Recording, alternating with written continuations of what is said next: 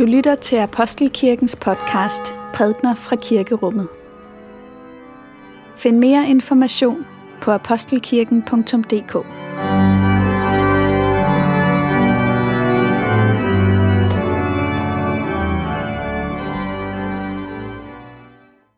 God morgen alle sammen, og velkommen til gudstjeneste her i Apostelkirken på en søndag, som er noget anderledes end de søndage, hvor vi plejer at mødes her i kirkerummet.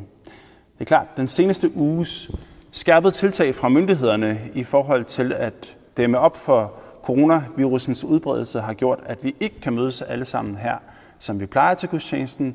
Men vi ser alligevel, at der er mulighed for at fejre gudstjeneste selv, om vi sidder lidt hver for sig.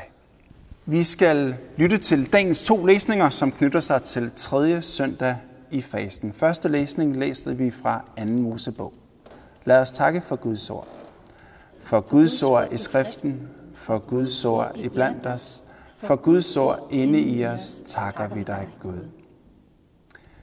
Da sagde Herren til Moses, Skynd dig ned, dit folk, som du førte op fra Ægypten, har handlet slet. De er allerede vide fra den vej, jeg planlagde dem at følge. De har støbt sig et billede af en tyrkalv. De har tilbedt den og offret til den, og de har sagt, her er din Gud, Israel, som førte dig op fra Ægypten. Og Herren sagde til Moses, nu har jeg set, at dette folk er et stivnakket folk. Lad mig bare til intet gøre dem i min vrede, men dig vil jeg gøre til et stort folk. Dagen efter sagde Moses til folket, I har begået en stor synd. Nu vil jeg gå op til Herren. Måske kan jeg skaffe soning for jeres synd. Så vendte Moses tilbage til Herren og sagde, Ak, dette folk har begået en stor synd. De har lavet sig en Gud af guld. Gid du dog vil tilgive dem deres synd, men hvis ikke, så slet mig af den bog, du fører. Og dagens anden læsning læser vi hos evangelisten Johannes. Jesus sagde til dem, hvis Gud var jeres fader, ville I elske mig, for det er fra Gud, jeg er udgået og kommet. Jeg er ikke kommet af mig selv, men det er ham, der har udsendt mig. Hvorfor forstår I ikke, hvad jeg siger? Fordi I ikke kan høre mit ord. I har djævlen til far, og I er villige til at gøre, hvad jeres fader lyster. Han har været en morder fra begyndelsen, og han står ikke i sandheden, for der er ikke sandhed i ham. Når han farer med løgn, taler han ud fra sig selv, for løgner er han og fader til løgnen. Men jeg siger sandheden, derfor tror I mig ikke. Hvem af jer kan påvise nogen synd hos mig? Når jeg siger sandheden, hvorfor tror I mig da ikke? Den, der er Gud, hører Guds ord, men I hører ikke, for I er ikke af Gud. Jøderne sagde til ham, har vi ikke ret i at sige, at du er en samaritaner og besat af en dæmon? Jesus svarede, jeg er ikke besat af en dæmon. Jeg er derimod min fader, men I vandærer mig. Jeg søger ikke min egen ære. Der er en, der søger den, og han dømmer. Sandelig, sandelig siger jeg jer. Den, der holder fast ved mit ord, skal aldrig i evighed se døden. I den tekst, vi netop har læst, der overværer vi en skarp ordveksling mellem Jesus og hans tilhører. Der bliver talt med store bogstaver, og Jesus lægger ikke fingrene imellem. Hvad er det så, der egentlig, der kan få bølgerne til at gå så højt? Jo, det er et spørgsmål, som udfolder sig nogle vers tidligere, end vi kommer ind i dagens tekst. Der siger Jesus, hvis I bliver i mit ord, er I sandelig mine disciple, og I skal lære sandheden at kende, og sandheden skal gøre jer fri. Se, det lyder jo flot og rart, men Jesu tilhører bliver ikke særlig opmuntret af disse ord fra Jesus. Tværtimod, de føler sig støtte. De føler, at Jesus viser dem mangel på respekt. Så altså, det du siger, Jesus, er det i virkeligheden, at det ikke er frie mennesker, vi er? At vi er underlagt en andens myndighed? Hvis, hvis det egentlig er det, du mener, så har du undervurderet dem, du står og snakker med her. Vi er efterkommere af Abraham, og vi har aldrig nogensinde trællet for nogen, siger de.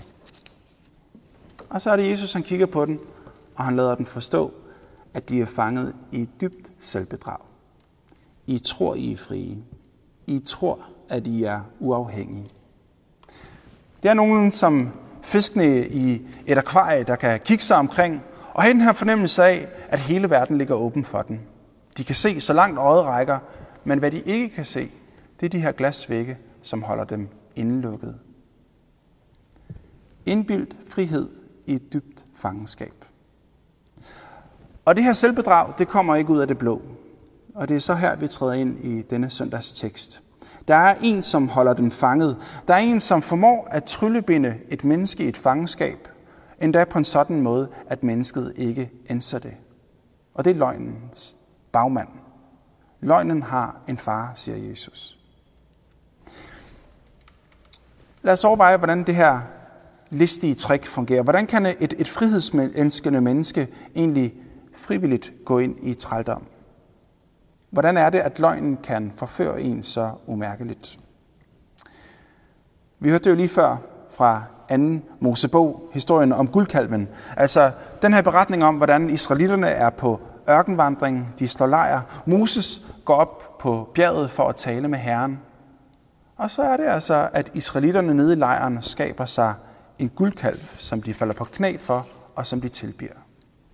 De har skabt sig en afgud. Og når man læser den beretning, så er det som om, at der er nogle mekanismer, som har en påfaldende lighed med nogle af de tendenser og strømninger, som vi mærker i samfundet i dag. For nogle tid siden så læste jeg en, en undersøgelse af, hvilke psykologiske komponenter er det, der er på spil, når vi snakker et fænomen som fake news. Fake news det er altså de her falske eller vildledende informationer, som bliver sendt ud for enten at opildne folk eller for at skabe økonomisk profit. Og undersøgelsen peger på tre faktorer. Det første er, fang folks opmærksomhed. Det ved vi jo bedre end de fleste andre i de her dage, at øh, de her ting, der står med gul på hjemmesider, eller hver gang vi hører en dramatisk jingle til en nyhedsudsendelse, eller bare det at få en mail i sin inbox, hvor titlen står med store blokbogstaver, det fanger vores opmærksomhed. Og det er strengt taget ikke kun fordi, at det larmer, og det er noget, der lyser op, men der er noget i os, som søger det her breaking news, det fornyende. Vi har en indbygget forventning om, at noget nyt kan være med til at skabe en forandring. Der er noget besnærende ved det nye. Så altså, hvis vi ser på israelitterne i ørkenen, så har de stået lejr. Moses er gået op for at snakke med Gud op på bjerget. Og det er måske i virkeligheden et, et ret præcist billede på den fornemmelse, de havde. Ja, måske er der en Gud et eller andet sted deroppe, men hernede i lejren, der er der en form for tomhedsfornemmelse, som gør sig gældende. Og i det her døde vand, så er der pludselig en, der får en idé. Lad os skabe os en guldkalv. Vi smelter vores smykker om. Og i næste øjeblik, så spreder den her idé sig som en steppebrand. Det har givetvis ikke krævet særlig mange argumenter at skulle argumentere for, hvorfor det her det var en god idé. Hvorfor egentlig? Jo, fordi den her idé har en attraktionsværdi. Det er en idé, som tillader dem at bryde op fra den venteposition, de har været i så længe, og ligesom kunne bevæge sig et sted hen, hvor de kan tage tingene i deres egen hånd. Det er ganske sigende det her. At skabe en afgud er ikke en original idé. Det er der masser af eksempler på tidligere. Det er ikke plottet i ideen, der driver projektet frem. Nej, det er snarere den sammenhæng, som ideen bliver plantet i. Den her sammenhæng, den hungrer efter fornyelse og forankring. Den næste faktor, det er en skræmmende størrelse. Det handler om erindringen. Altså, man taler om, at fake news har behov for det, man kalder for false memory, en falsk hukommelse. Vi tænker ellers, at det, som er sket, er sket. Det, som vi har lagt bag os, det er der ingen, der kan ændre på. Men jo, erindringen er ikke nødvendigvis noget sandhedsvidne. Israelitterne, de smelter deres guldsmykker om, og, og når de så åbner den her lærform, hvor at de kan se tyrkalven, så er det, de peger hen på den og så siger, se, der er din Gud Israel, som førte dig op af Ægypten. Det virker jo som en helt absurd påstand, når man tænker på, at det er Gud Herren, som førte dem over det røde hav osv. Men ikke desto mindre, så er det her et eksempel på, hvordan hukommelsen, som egentlig burde være den stopklods, der forhindrer løgnen i at sprede sig, alt for ofte bliver det, som er med til at bekræfte løgnen. Hukommelsen kan manipuleres. Det kan den gøre i stor skala, men det kan den også gøre i lille, i lille skala.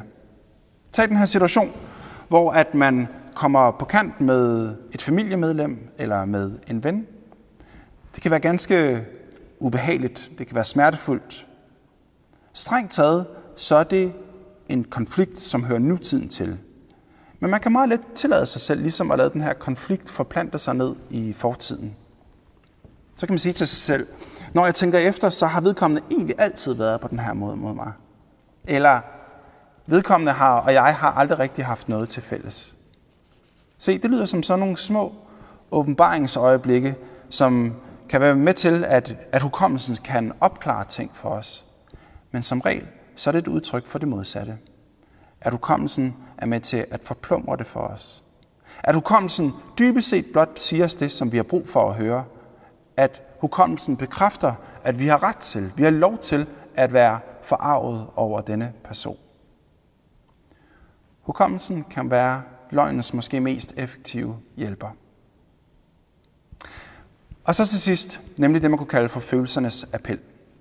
Den gyldne tyrkalv er ikke et resultat af moden, overvejelse eller eftertænksomhed. Den gyldne tyrkalv er et resultat af forarvelse. De er forarvet over Gud, som de mener har ladt dem i stikken, som har sat sin troværdighed over styr på Moses, som de også mener har svigtet dem. Og de føler den her stærke harme, og, og den her harme, det bliver brændstoffet, der er med til at sætte hele processen med tyrkalven i gang. At appellere til følelser er at prikke til nogle voldsomme kræfter, som kan have vidtrækkende konsekvenser for os. Og vi skal være opmærksom på, at det er ikke fordi, der er noget som sådan galt med følelser. Følelser er mægtig gode til at fortælle os, hvordan vi har det. Men der er bare det ved følelser, at de kan spændes på næsten enhver dagsorden. Gode eller dårlige. De er stærke følelser, og de er mestre i at fortælle os, hvordan vi har det, men de er ikke mester i at fortælle os, hvordan det store billede egentlig ser ud.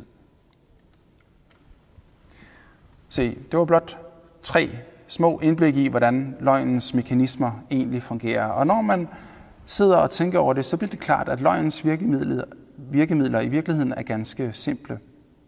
Løgnen har ikke brug for noget stort, korrumperet statsapparat for at finde vej. Nej, den kan nøjes med meget mindre. Og det er fordi, at løgnen ikke først og fremmest er afhængig af et par store højtalere og nogle meget udspekulerede magtmennesker. Nej, løgnen får først og fremmest sin næring hos os. Fordi løgnen generelt har gode vækstbetingelser hos mennesket. Jesus han tager det endda skridtet videre i dagens tekst, og han siger til sin tilhører, det er ikke blot dette, at I er frugtbar jord for løgnen, men nej, løgnen har slået rod i jer. Det er en illusion, I lever i. En illusion er jo en indbildning.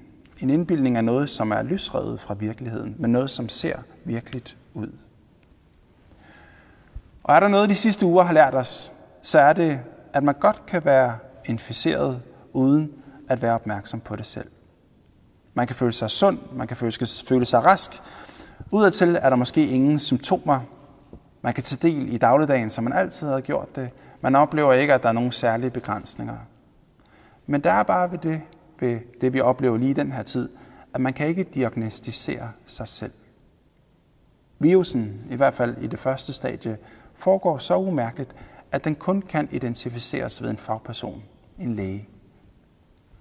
Det vil sige, bedømmelsen af min egen helbredstilstand ligger ikke hos mig selv, men hos den anden. Og det er måske i forlængelsen af det her læge-patient-forhold, at vi må forstå den her søndags tekst. Når Jesus han taler så klart og så tydeligt, så er det som, at han er lægen, der står over for en patient, en tilsyneladende rask patient, og så siger, det er alvorligt det her. Du er syg. Du har brug for hjælp. Og hvad er hjælpen så? Hvad er kuren mod løgnens ødelæggende kraft? Jesus han siger, Den, der holder fast ved mit ord, skal aldrig i evigheden se døden.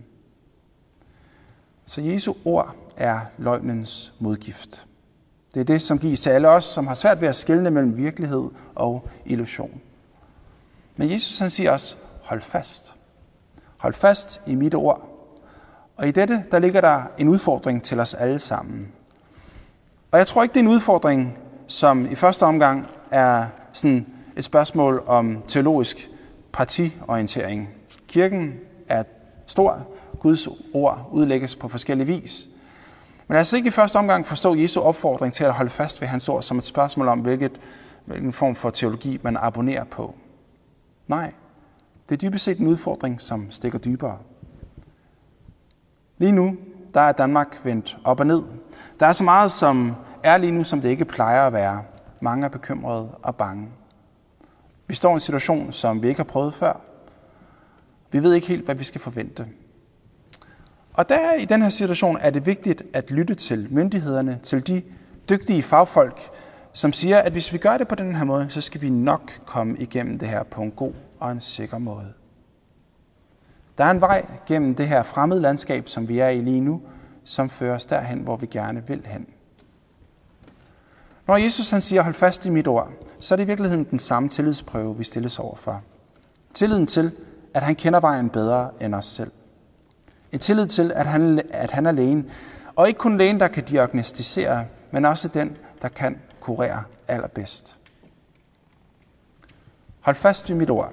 Det er det, vi gør, når vi fejrer gudstjeneste. I sangen, i tekstlæsningerne, i bønden osv.